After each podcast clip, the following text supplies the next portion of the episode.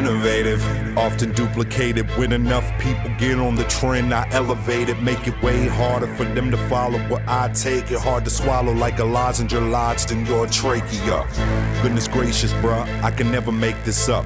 So just take your stuff, rake it up, and take the bus. Never fake the funk, you painted skunks. You played enough. I'm lifting bars to outer space, so the weight is up.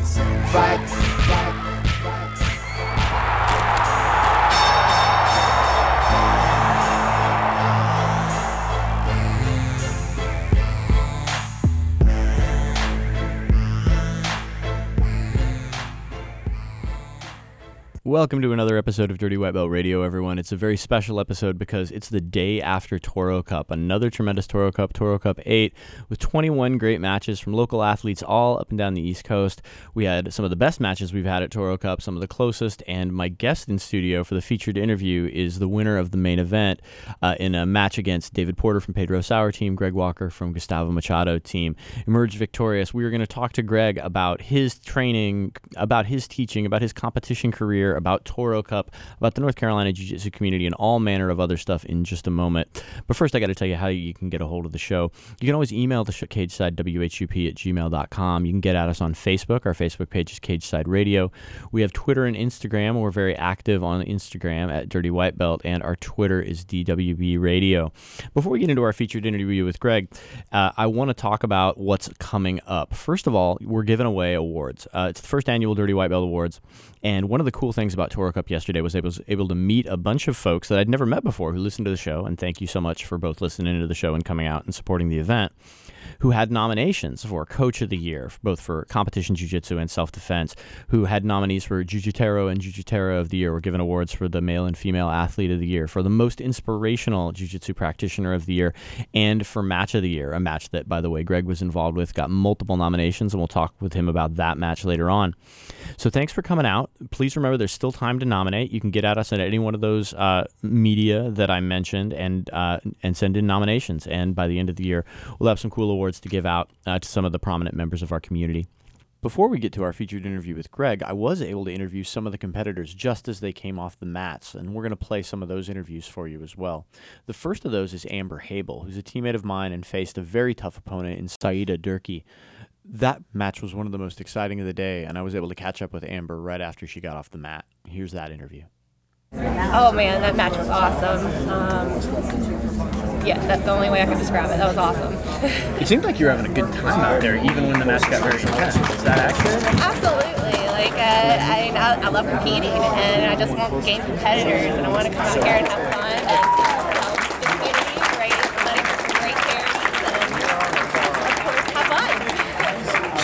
did you have a game plan for the match? And did the match go according to your game plan? All I wanted was a takedown. Okay. That was it. I came out here today thinking to myself, like, if I lose this match, I just want a takedown. Um, I've really been working my takedown game pretty hard. I knew she was a, a top a game competitor, and that she really liked the top, top game. And I was like, I'm, I'm, taking that top spot. That's mine. Like, I just want a takedown. And uh, after that, everything else is kind of peachy. so you didn't get the takedown in the. You passing 17. And uh, it, it's interesting because once he got the takedown, I kind of thought he would maybe ride the match out, but that wasn't enough. He wanted to pass the hard Definitely, definitely. I just always want to keep it dancing and um, you know, putting in hard work. And she was, she's totally a game um, component, and she's always competing and always doing great things for the community. And I really appreciate it. I really appreciate her coming out here and having that match. Well, congratulations on an excellent match, and have fun at the fair. Thank you. After a hotly contested submission only round, Amber was able to get a takedown, guard pass, and mount in the points round to end up winning 9 0.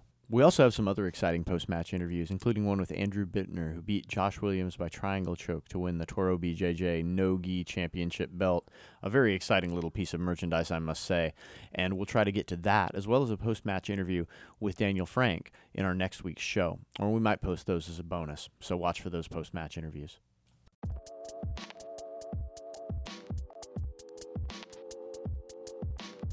U.S. Grappling is back for the fall and winter, y'all. Whether you're in North Carolina or Virginia, you have a place to compete at the best run tournaments around. On October 21st, Northern Virginia, Chantilly, Virginia, U.S. Grappling. The following weekend, October 28th, Greensboro, North Carolina. That may be the first time I compete as a brown belt. We'll see. And finally, if you like submission only, true submission only, then you can compete in Richmond, Virginia at Sub Only Richmond on December 9th. So be sure to get that on your calendars early. USGrappling.com is where you can register register.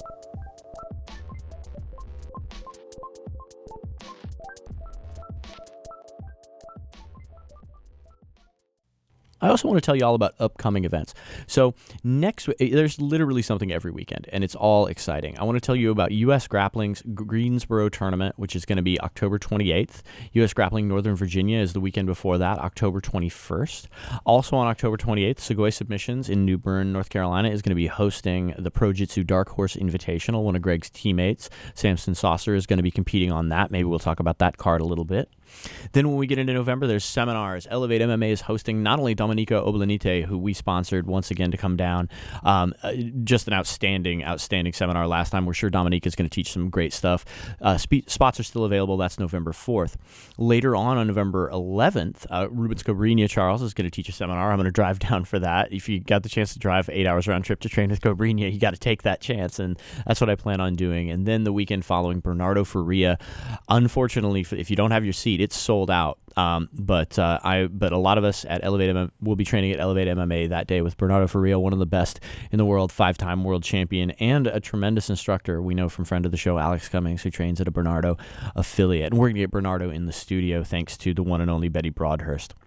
So that's what's coming up. Feel free to hit us up. Oh, one other thing I want to mention, and uh, this is sort of implicit, but we took videos of almost all the matches. Some of the matches uh, were also joined on commentary by Jeremy Arell, outstanding coach from Great Grappling Brazilian Jiu Jitsu. Had a great time doing commentary with Jeremy, with occasional guest commentators uh, uh, David Porter, occasional guest commentators Hamid Sanders, Chelsea Kurtzman, had Daniel Frank on a couple of the matches. So we're going to be posting those throughout the week. Some of them are up already on our Facebook page at facebook.com slash cageside radio. So if you missed Toro Cup, if you weren't there in person. There was no live stream this year, but we are going to be posting the matches on our Facebook page. So please uh, go to our Facebook page and check that out. If the match you want to see is not up yet, then we will be posting that throughout the week. Unfortunately, I'm going out of town this coming week for work, so I won't be at my 6:30 a.m. jiu-jitsu class. Thanks to Brandon Brown, newly promoted brown belt. Congratulations for taking over that class.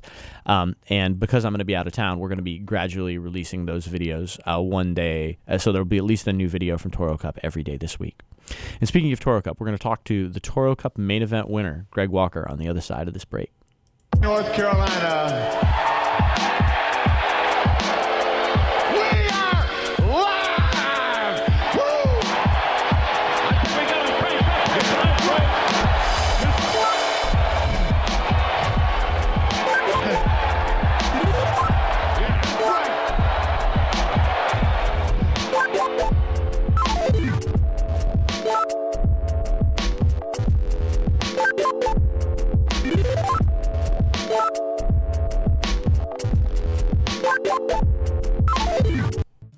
Featured interview today is brought to you by Toro Brazilian Jiu Jitsu Company.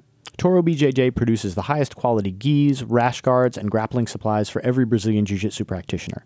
You can check them out online at torobjj.com.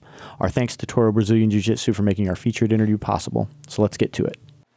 We've been wanting to get Greg Walker in the studio for a long time. Greg is uh, an avid competitor, a veteran of many Toro Cups, always puts on an exciting match, has an interesting history in Jiu Jitsu, and is one of the most prominent members of the community up and down the East Coast. And of course, as I've mentioned, won the main event in Toro Cup yesterday uh, in sudden death overtime. We'll talk to him about all these things, but first, welcome to the studio, Greg Walker. Jeff, thanks for having me on. It's it's a pleasure, man. We've always wanted to get you on the show, and so I want to talk to you a little bit about your journey in jiu-jitsu, about where you've come from, about where you're going. Um, but let's start with the most recent. Let's start with with yesterday. It was a really exciting day, and is this the third Toro Cup card you've competed on? It's actually the 4th Mm-hmm, mm-hmm. Have uh, two, oh, three gi matches and one no gi match. Mm-hmm. So one with Nick Walters, uh, Nakapon, Jared Lawton, and then uh, David Porter. Mm-hmm.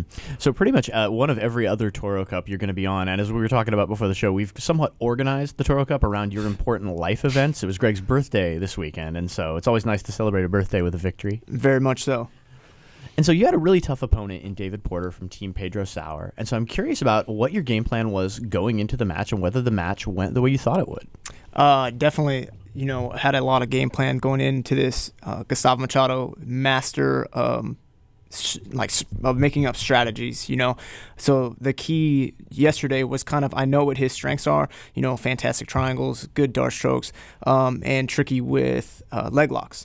So if I kind of played against those three things um, and stayed disciplined on that, that I could emerge victoriously. Obviously, I want to get a submission in the 15 minute you know regulation time that couldn't happen not there was like there wasn't any submission attempts there was some close ones and just like i thought he squirmed out of them you know um, so just stay disciplined when it got to sudden death and you know he did his little stance that's uh, you know all i had to do was shoot in and you know get the two points so So Greg ends up winning in the sudden death first to score overtime. Until then, there had been no points scored, but Greg wins with a takedown.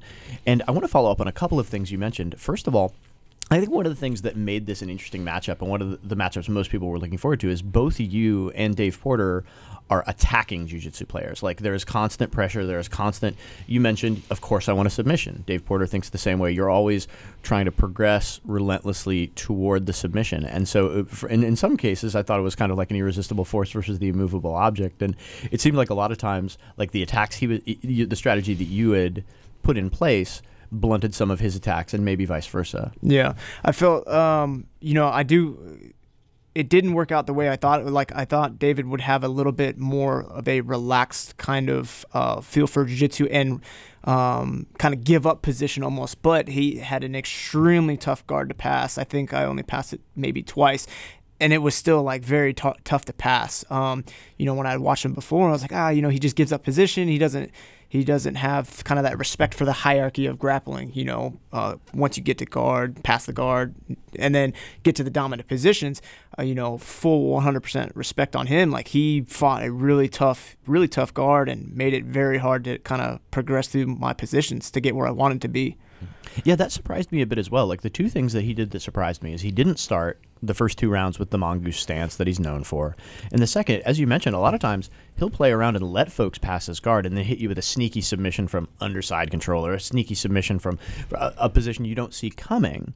And so it seemed with you, he was much more interested in playing that traditional positional hierarchy. Yeah, and it, you know makes it for a very very tough match when you when you do that. Um, I, one thing I've noticed with his mongoose stance is uh, I think he does it. He, he does it to people like he doesn't respect as much, not in a disrespectful way, but if he if he feels more confident, he does that stance. Like mm. because when I watched him on the fight to win, he didn't do that stance. Mm-hmm. Or there was one time maybe he did it, and I think somebody tried to hit a flying triangle on him. There's a couple times that happened, and then I started to watch him do it less and less against very high level competitors, mm-hmm. um, and I saw maybe maybe that was out of uh, respect for the the abilities, is he didn't do it because he's like, yeah, I don't want to give anything up. Mm-hmm, Another thing I wanted to follow up on that you mentioned, you mentioned uh, you know you trained under Gustavo Machado, master strategist. Did you work directly with Gustavo in formulating the strategy for this match, and how did you prepare? Uh, yeah, always, you know, um, always asking questions. Hey, what do you think about this? You know, I feel like I'm getting to the point in my jujitsu that's like, you know, I can formulate my game plans, but definitely it helps having that second eyes on the problem to help come up with that. And, um, you know, I don't, I didn't like have to re-revolutionize anything. It was just like, hey, these are the points I'm going to stick to. You know, Gustavo gives me a little bit of things to kind of help polish that up. Um, you know, working for like double underhooks. We've been I, I've been working on that since like I fought Garry Tonon years ago. You know, that was like a game plan that stuck with me. It worked against DJ Jackson. You know, um, David did a good job of shutting it down. He was like abnormally strong in that position, trying to even with double underhooks inside control. Um, so yeah, it's just kind of business as normal with training. You know, I have really great training partners like from uh, white belt all the way to black belt. They have different styles like Gustavo's that I can get different looks from and kind of take something from each person that helps me prepare for whoever I'm fighting. And Greg made reference to uh, another one of his big wins in the last couple of months, beating DJ Jackson in the finals of the IBJJF DC Open to take gold at black belt. And I'm curious, you know, this isn't where I thought that. Like, I'm, I'm curious if you think that's the biggest win of your career so far, or if you think in those terms. If, if it's that, is that the biggest win that you had? If not, what is, or do you even think this is the biggest win of my career so far? Um, definitely, that's probably like the highest the biggest name that I've that I've beaten, you know. But you know, you wake up the next day and you know things kind of just keep going on. You know, I'm not gonna stop after I beat DJ and be like, well, I'm done. I'm, you know, it's just continue on until I get to the next one. You know, it took me uh, seven years. I've been competing in IBJJFs for seven years. I went uh, to white belt pants the first year they let white belts do it. You know, um, and I've you know just kept fighting, fighting, fighting, and I finally got a gold medal, and, and that was the one. You know, in Washington D.C. seven years. So um, yeah, it was great to beat him, but continue on. There's always the next challenge after that. And so you went from that tournament challenge to a super fight challenge. And so is there a difference in preparation when you're preparing for a tournament? Because I don't know how many matches you had in, in, in the division the IBJJF Open, but you know, you can have several matches in a tournament like that, as opposed to this where you know, okay, I'm fighting this one guy, his his strengths are these three things. Uh, is there a difference in how you prepare or do you just train like normal? Just just train like normal. I mean, uh, I've uh, you know, over the last like uh, year or so since I've been teaching, I've actually like had less time to train you know on my own if you know I spend more time teaching which in like hindsight has actually almost helped me more because I have a habit of overtraining. Like it's either like the gas pedal's full down and I train as hard as I possibly can and you know get hurt get burnt out and just you know don't compete at a level that I should just because I'm training too hard you know? But as I'm getting older and more mature in my like competition it's like you know I can I can train hard three four days a week and then on the off days I'm teaching and still getting jujitsu time in. It's not like I'm sitting around not doing anything. So it's actually kind of helped me. I feel get more technical, kind of relax a lot more. My guard's getting better. You know, I'm more comfortable there, and and you know, it's just different. You know, you got to figure out. You got to make it work for yourself. Yeah, you know, I've heard, and I've experienced this myself, and I've heard several people say words to the effect of what you've said, in that teaching, in addition to the stopping you from overtraining piece, helps you be more technical because you almost have to reverse engineer. It's no longer sufficient to do what you do, but you have to to say, okay, why do I do it? How do I do it? And that helps you understand the positions better. Yeah, that and you know you spend so much time at a, an academy like Gustavo's that's been so well established that everyone in there is tough as nails, right? And then um, I start a program at UFC Gym Norfolk. You know, I was like day one teaching people how to shrimp. They have no idea what jiu-jitsu is, so obviously it's gonna be do uh, my students no good if I just go in there and crush them. I can't roll with them like I roll, you know, in competition. I have to kind of roll to their ability, and which helps me even more. You know, like my goal is not even to like breathe heavy. You know, not not not muscle a thing. Just kind of work on timing, and that those things have really helped out a lot. Working on that timing of things because you can have perfect execution of technique.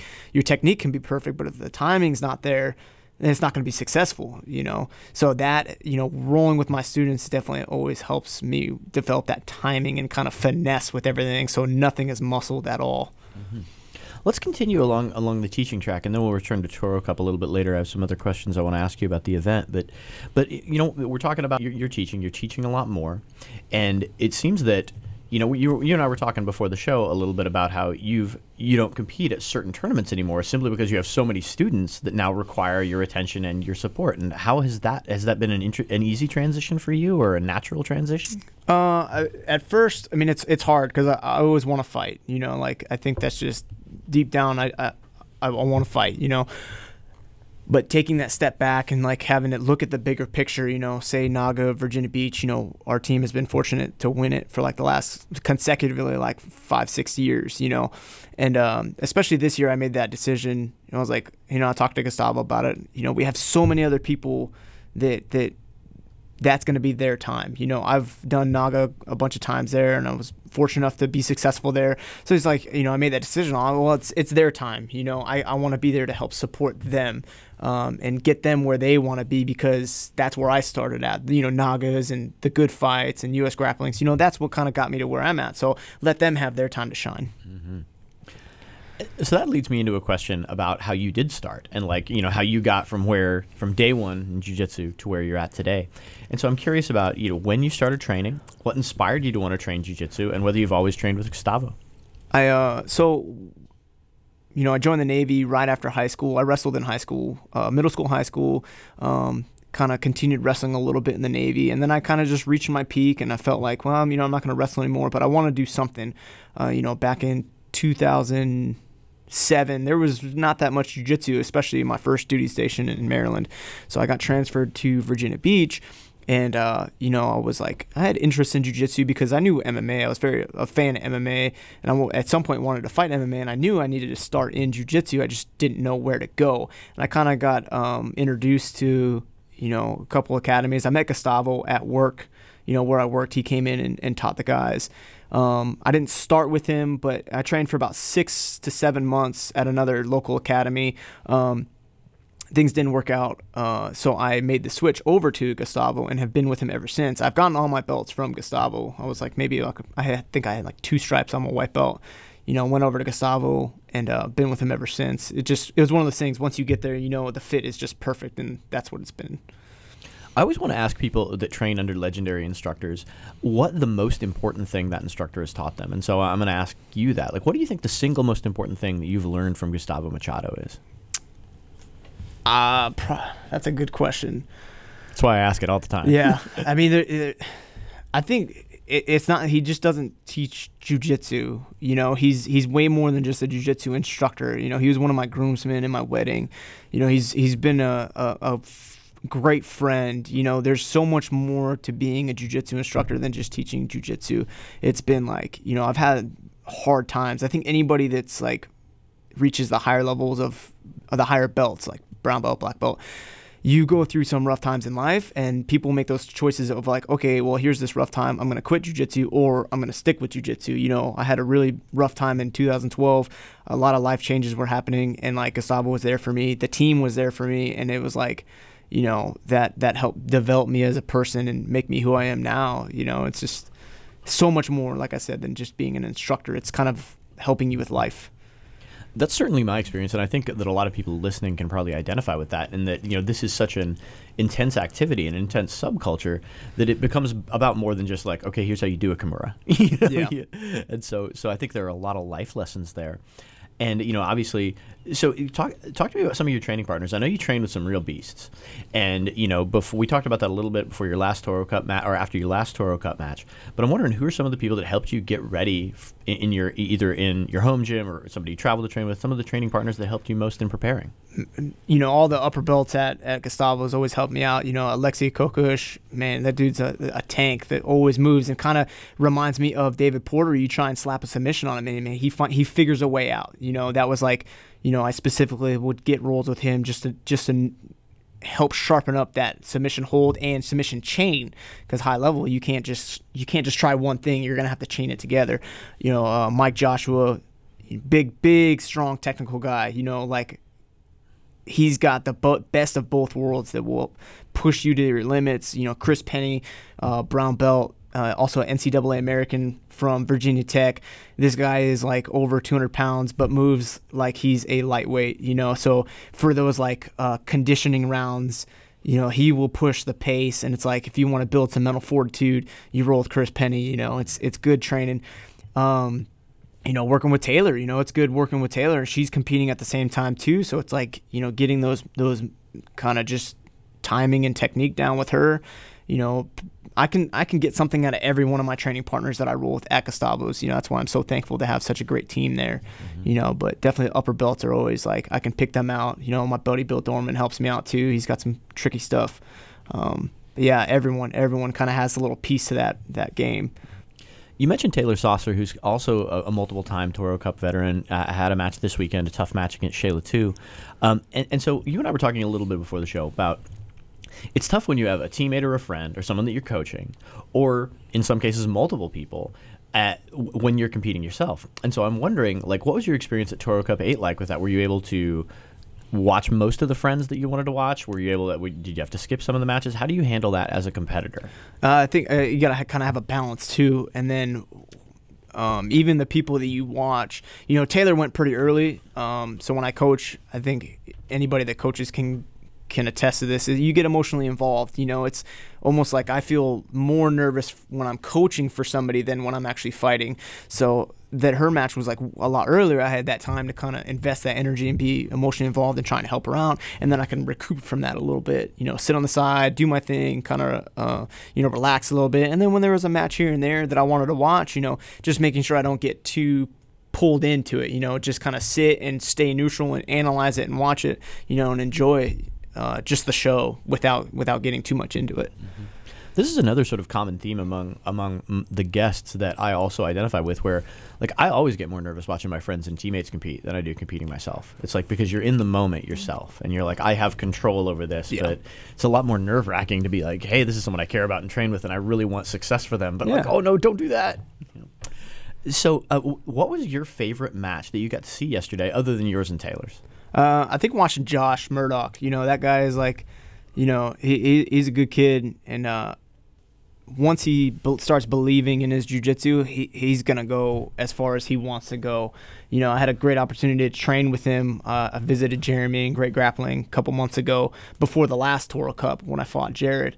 Um, got some great training in with Josh and CJ and all them guys, and then. Um, Josh and I fought uh, the DC Open. They matched us up for the first match in open class, and we had a, a fantastic match. I mean, he he had made some great adjustments from our training session, you know, and um, I think once he starts really believing in his jujitsu and technique, man, that kid he, he's gonna go far. You know, he just got to black belt, but he's doing very very well at the high level. So that was probably one of my favorite matches to watch.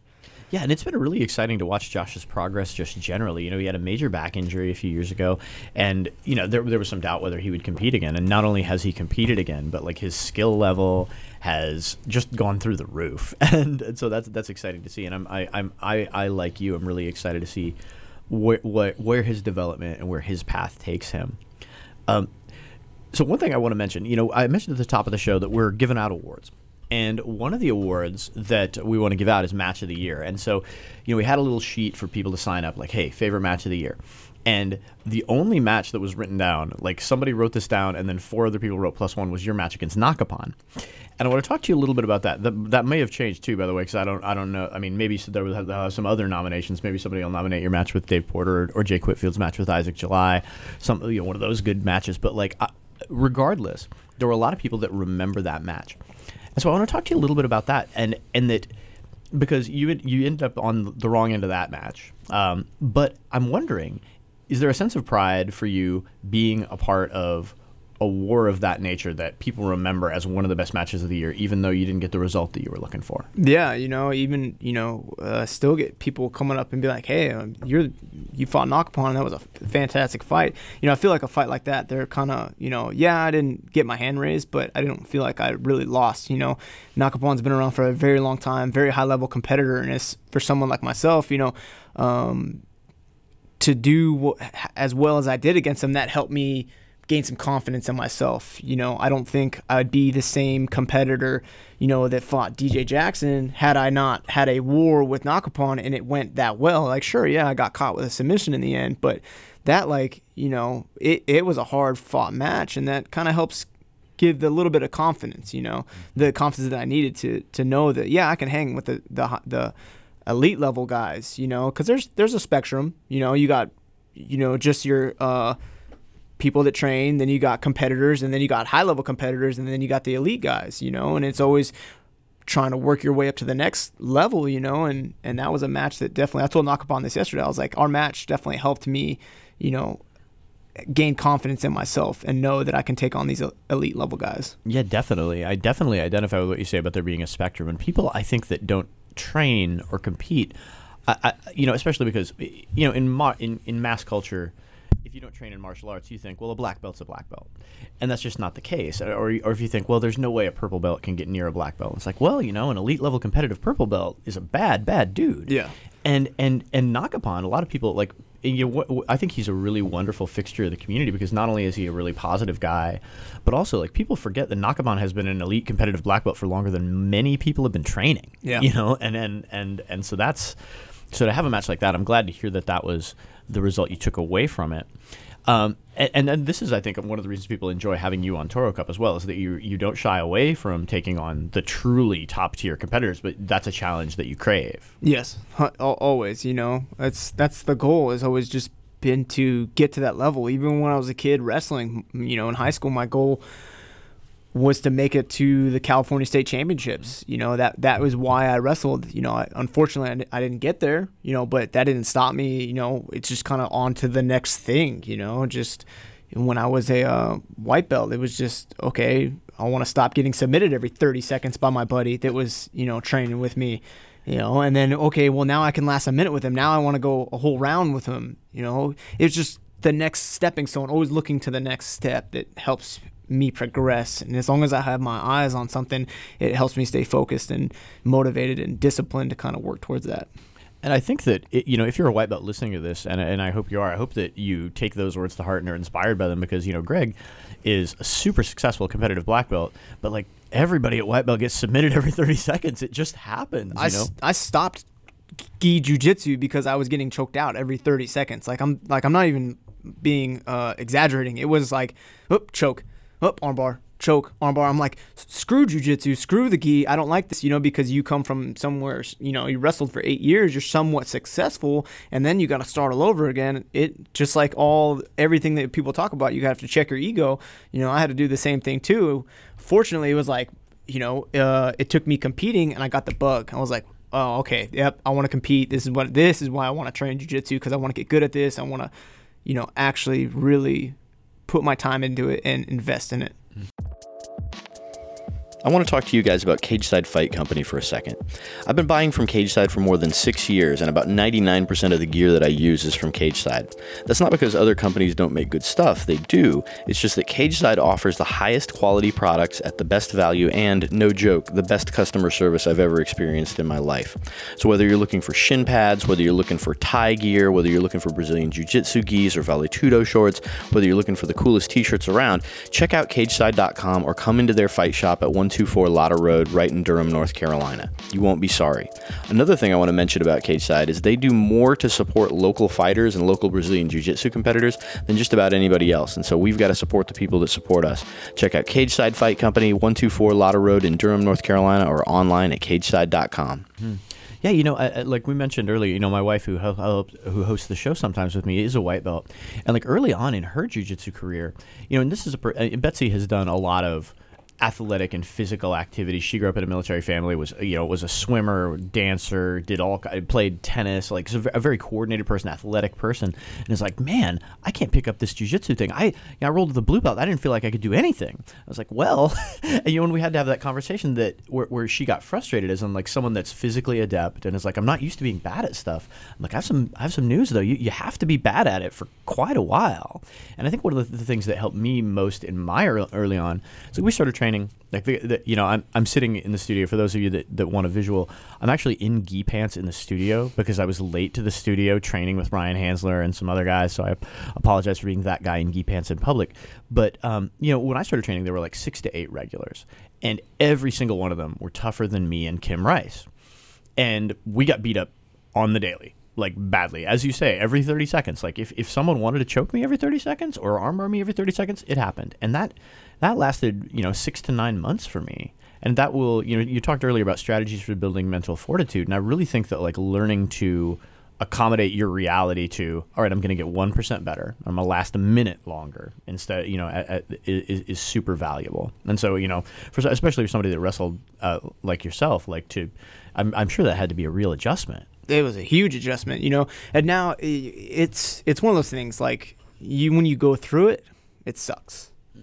But once you're past it, and then you can kind of look back on it, I appreciate that time.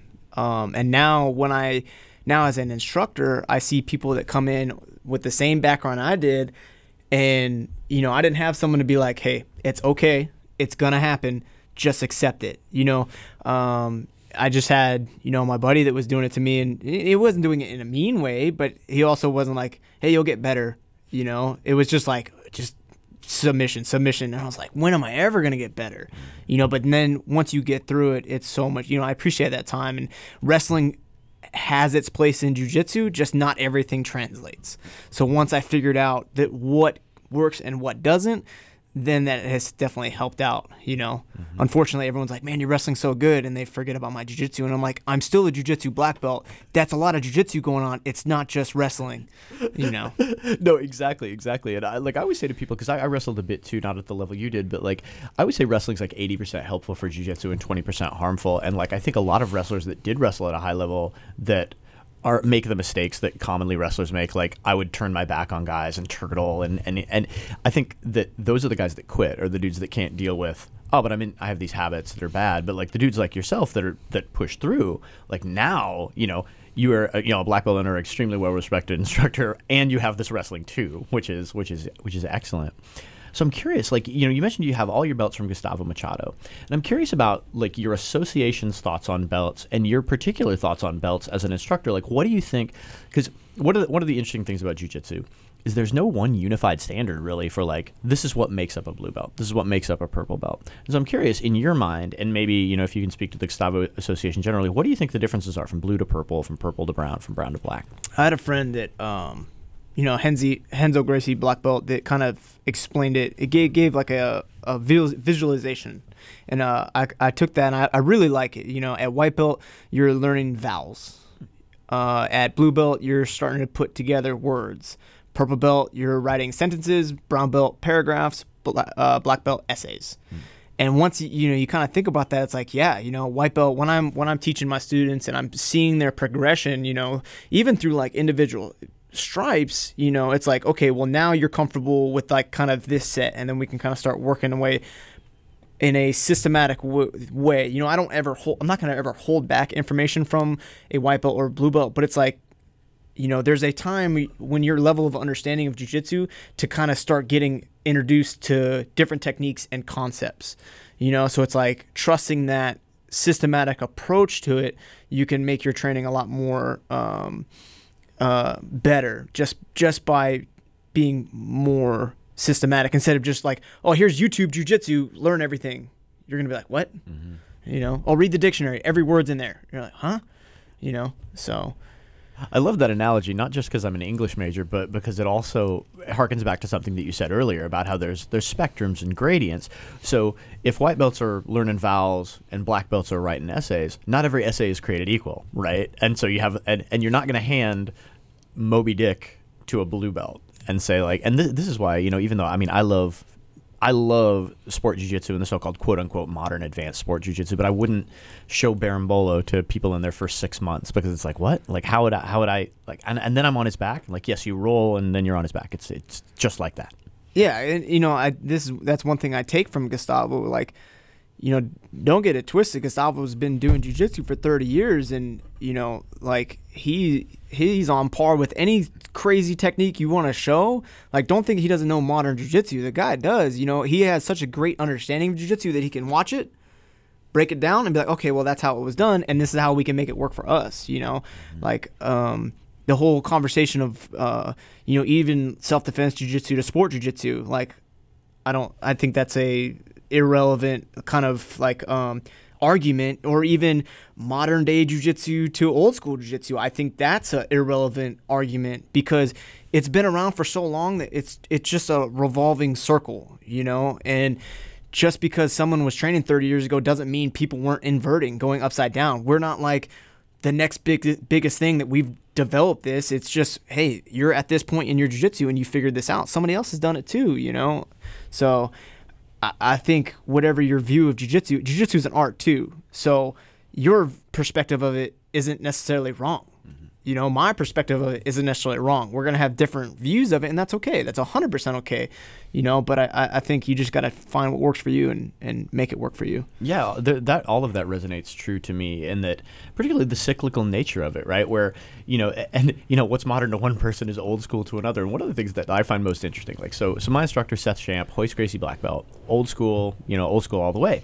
First guard pass he ever teaches is the double underpass, and so I've been training about about eight years, you know, roughly equivalent to, to your time. So there was a time in the middle of my training when I would go and I travel a lot, so I would travel a lot, train at other schools, and I would kind of get scoffed at when I would go through the double underpass. They're like, "Oh, that's so antiquated. It's so old school." And I'm like, "Well, you know, okay, but you know, it works, and I like it, so whatever."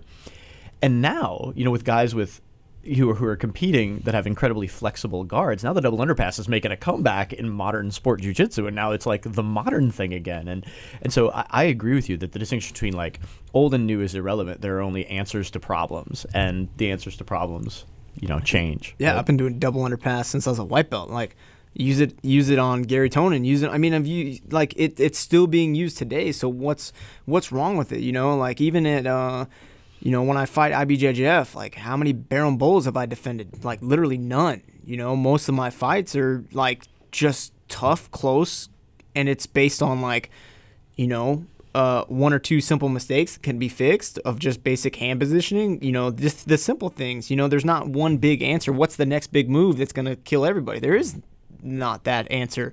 You know, it's just steadily getting better and you know increasing your understanding of jiu-jitsu and as a competitor and your game plan and your strategy you know it's it's not the next big well everyone wants it soup now. Mm-hmm. And there's there's no quick answer. It's just continual work And th- this is another reason I think jujitsu has powerful life lessons because there is no quick fix, right?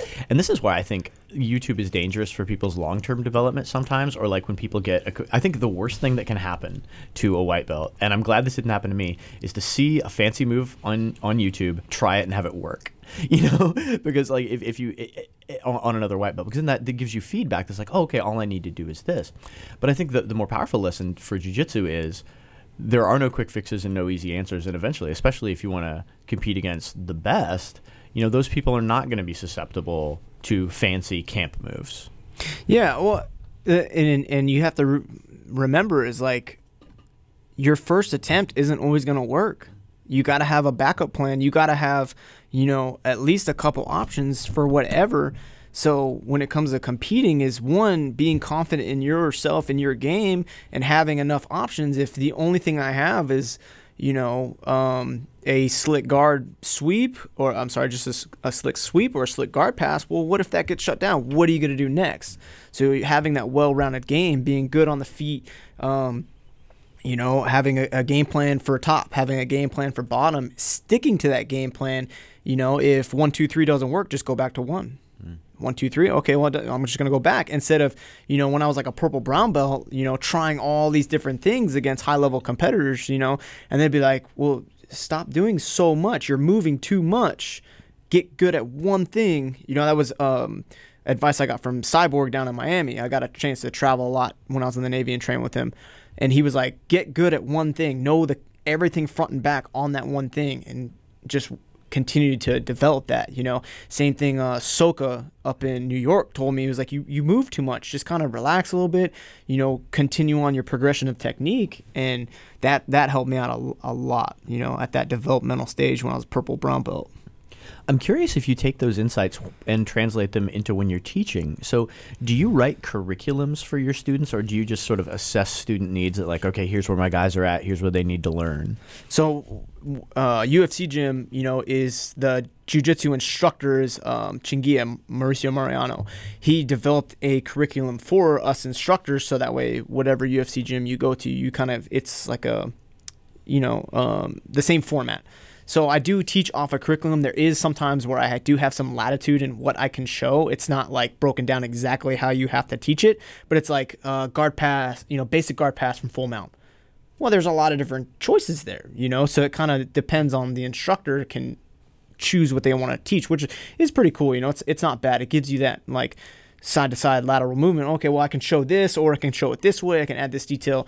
So yeah, depending on the who's in the class, you know, if it's more some of my regulars that have been around for a little bit, I can you know show a little extra detail. I can show a little more to the, a basic guard pass, or if I just have basic people. Um, I can, you know, I'll, I'll bring it down to their level. You know, there's that spectrum of okay, what can I show, and then two, when I do have a chance to show whatever I want, I do have my own like curriculum. I've been writing things down. You know, when I had a wrist surgery, I couldn't train at all. I just sat on the computer and just I built my own like mind map. You know, what do I know from full guard? Okay, sweeps, submissions. Okay, what's off of that? And it just that's how my mind kind of thinks about it in a very linear format and then you know there's like it well this can go back to here and it just keeps going so guard passes sweeps everything is kind of written down i have it on my phone computer you know I'm so glad to hear that you do this too, because uh, you know uh, it's always nice for me to get some validation that, that like because I, I love doing that kind of nerdy stuff, the kind of mind mapping stuff. And you mentioned when you had wrist surgery, like a two part question: How long was the recovery for that, and how crazy did you go not being able to train? uh, i was in a cast for six weeks i think and then even after that i was still in a splint for another three weeks um, and then after that i was still like had a little brace that i would tape up Mm-hmm. So I mean, it was it was long recovery, and it's still not it's not where it ever was. You know, I like I don't have the range of motion. I don't have the strength in it that I ever that I ha- used to. So it's an adjustment, but just like jujitsu, you know, Jean Jacques Machado only has one hand, you know, so I have no excuse that, oh, my wrist hurts sometimes. Well, you know, just got to figure it out, make it work for me. US Grappling is our favorite tournament organization for a lot of reasons. Run by grapplers for grapplers, US Grappling consistently provides the best tournament experience for competitors. Whether it's a points tournament or submission only, and US Grappling runs true no time limit submission only events, it's the best place to compete and to watch your friends compete. Check out upcoming events and register online at usgrappling.com.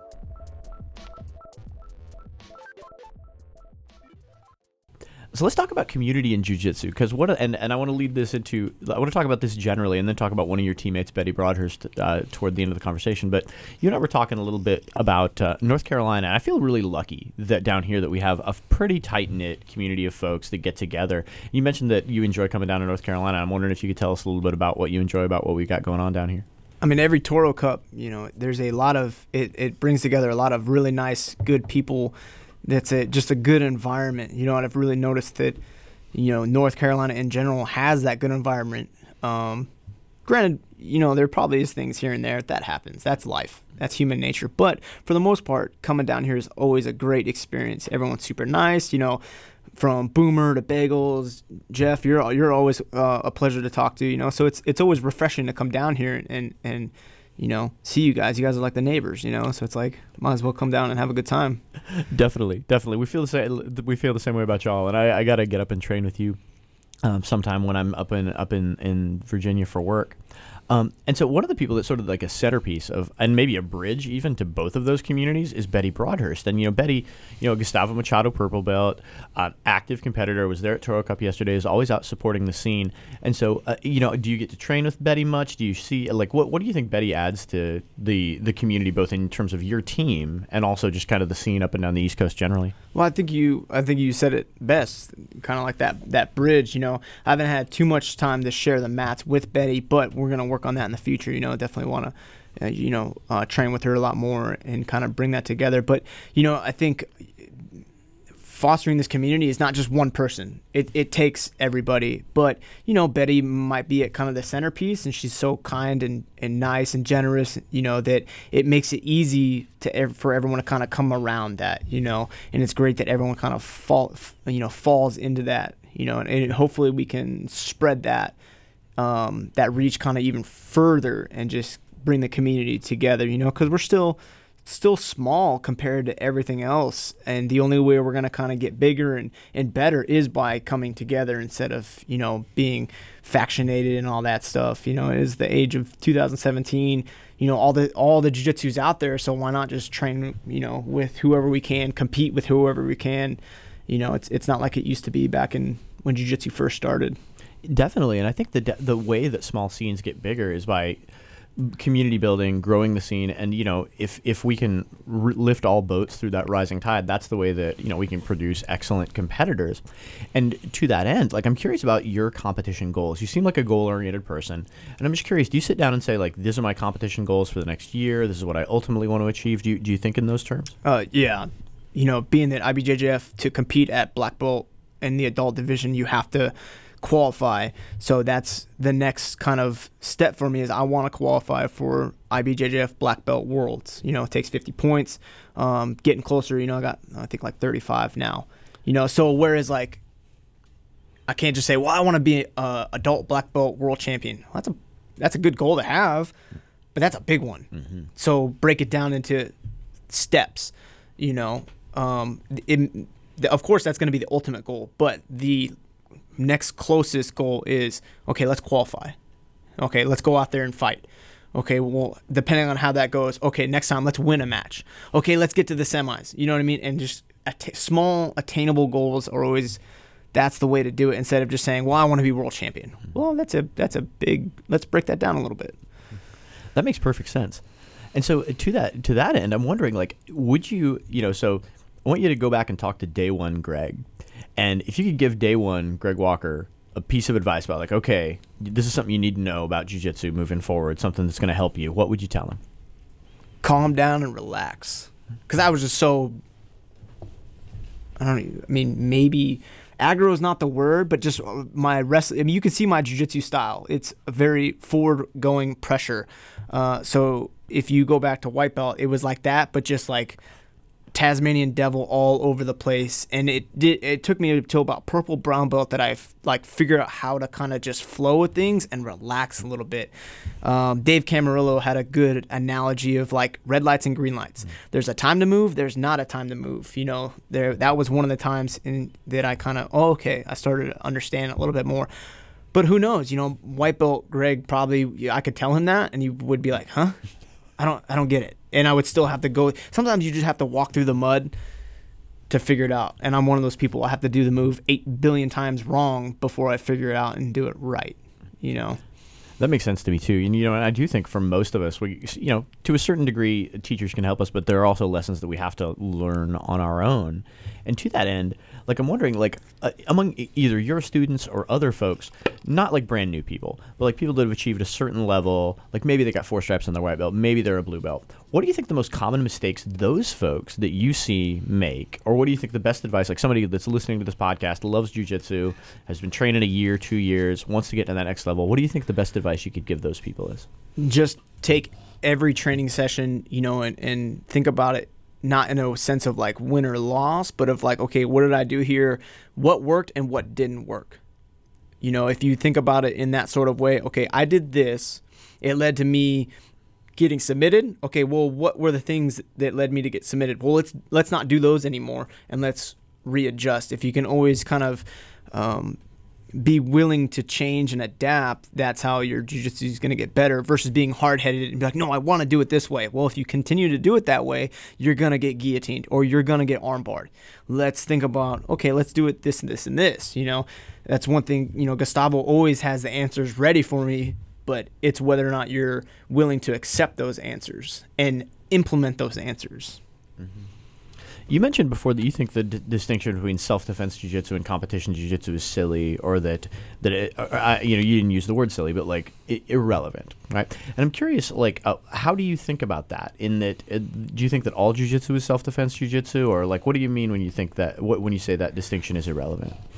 Um, so take any high level, take any jujitsu competitor and put them like in a self defense kind of situation, they're gonna do fine.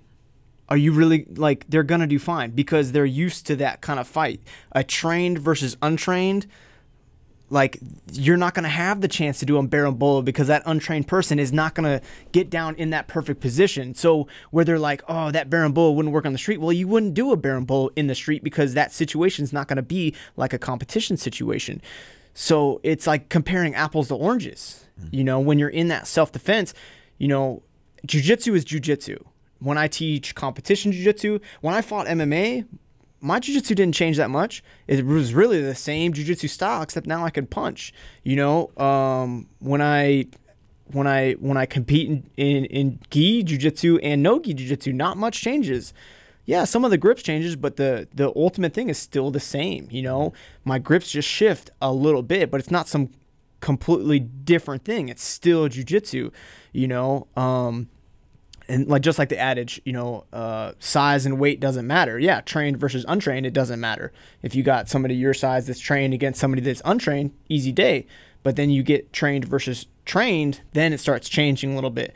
So trying to compare self-defense jiu-jitsu that works, that we all know will work for sure against competition. Yeah, competition jiu-jitsu, you're gonna do things different because you're fighting someone that's trained. Mm-hmm. So to try and compare the two, I just don't feel, I don't think that that really works. That makes perfect sense. And so, as someone that competes a lot and that tr- has trained with a bunch of really tough people, I'm curious, and I don't necessarily want you to rank them like in, in any in any order, but I'm curious who you consider the toughest people, toughest like two or three people you've rolled with, and that can be in competition or it can be in a training session, and just folks that that you think are, you know, th- this guy was amazing, this guy was really tough. In training or competition? Let, let you, we could do either or both. Let's let's do training first, then competition. Training first. So I mean when I ruled against Gordo, you know, I, I went to I've been to Brazil twice, and the second time was the second, maybe it was the first, second time, yeah, because I was purple belt.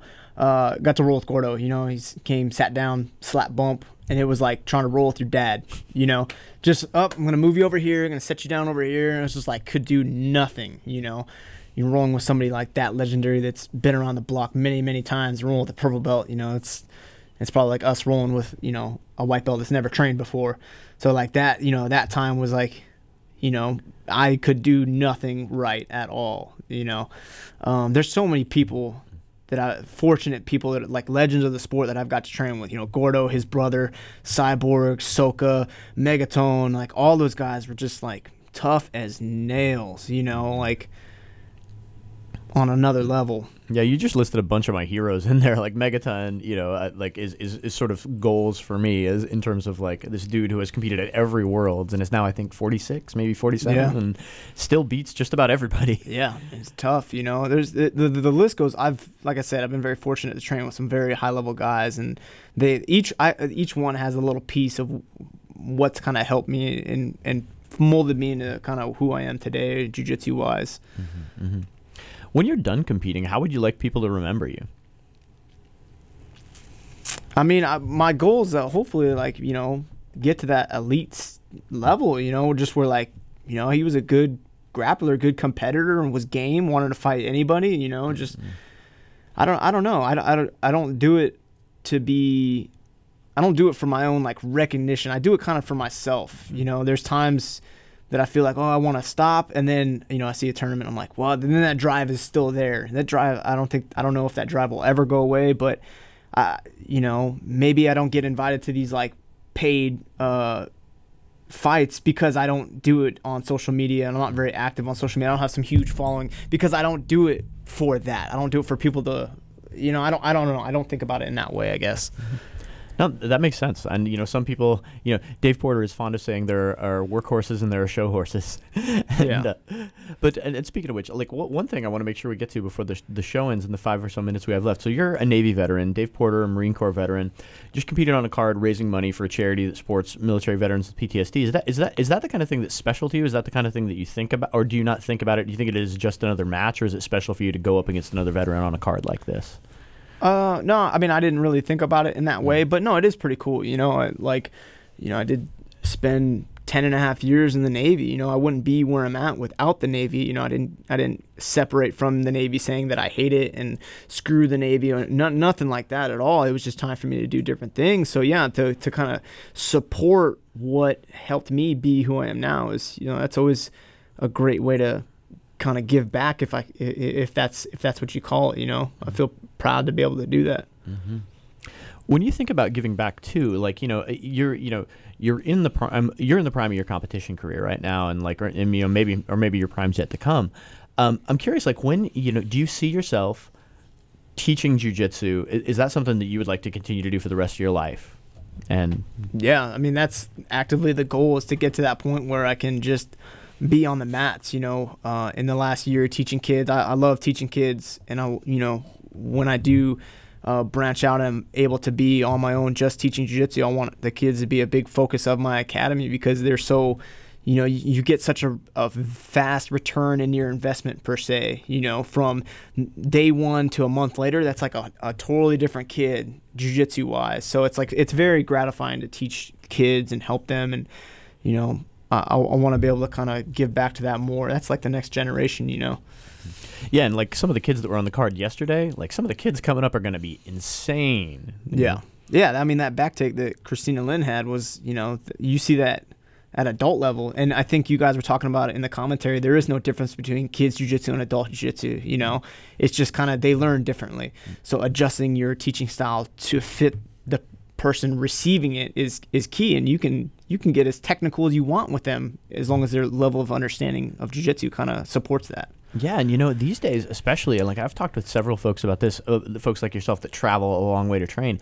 These days, if you see an orange belt or a green belt, that doesn't necessarily mean you're going to have an easy roll, not at all. And you know, and, and or like Nicky Ryan, right? Somebody who just just turned 16 and so was was just awarded his purple belt, you know, was technically a white belt until you know, and and but would not be the kind of person that you would walk in and have have an easy time with. And so like it must be gratifying to you to be like raising that next generation of jiu-jitsu stars. Yeah, we had um, one one young, lady, you know, Jessica Khan, that was with us for a while. And, you know, she just like you said, just because she's an orange or green belt, you're gonna have a hard time. She was in there every night with adults, grown men, and catching arm bars like legitimately, you know, like. And now she's back over at Alto's blue belt, killing it out there. You know, it's like there's there's plenty of pe- kids just like that. You know, Christina Lynn, I, I think she's on that same kind of progression. You know, she's doing great. You know, as long as they can kind of stay on that path, the the sky's the limit. Mm-hmm. So we've touched on your career as a teacher, your career as a competitor. We've touched on a lot of your your your attitudes towards jiu-jitsu. I'm wondering, in the few minutes we have left, is there anything I haven't asked about that you really wish I would have asked about, or anything you really would like the audience to know about you that we haven't gotten to?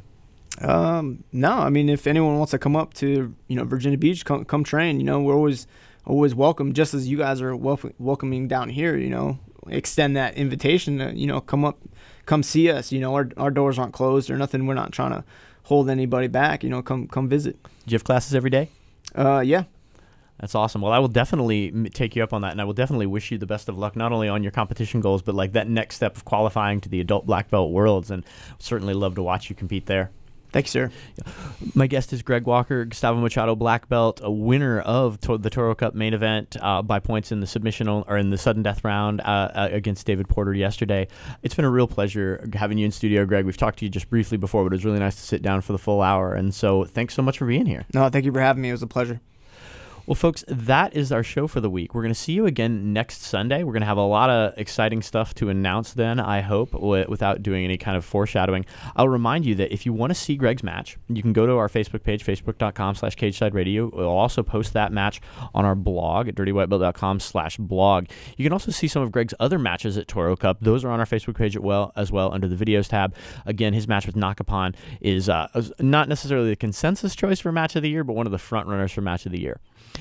So I want to make sure that you folks have the opportunity to nominate your friends and your coaches and your teammates. We're going to give awards at the end of the year, the Dirty White Belt Awards. We're going to leave nominations open until November 1st. You can email us at cagesidewhup at gmail.com. Leave us a comment on Facebook at Cageside Radio or tweet at us at DWB Radio with who you think are is the, the self-defense coach of the year, the competition coach of the year, the uh, Jiu-Jiteiro and Jiu-Jiteira of the year. We're leaving a broad definition of this so that you can shout out people that you think, you know, is your coach amazing? Is you do you have a training partner who's done really well this year? We also have a most inspirational category because I think it's really important to uh, recognize the people that are the glue that holds our community together. A lot of cool nominations that we're going to be an- uh, announcing in the next couple of uh, in the next couple of weeks. So we're going to leave that open until November first. So until next week, we'll see you next Sunday. Uh, my guest was Greg Walker. Had a blast this week, and we will see you again next Sunday. This is Dirty White Belt Radio. My name is Jeff Shaw, and we will get at you later.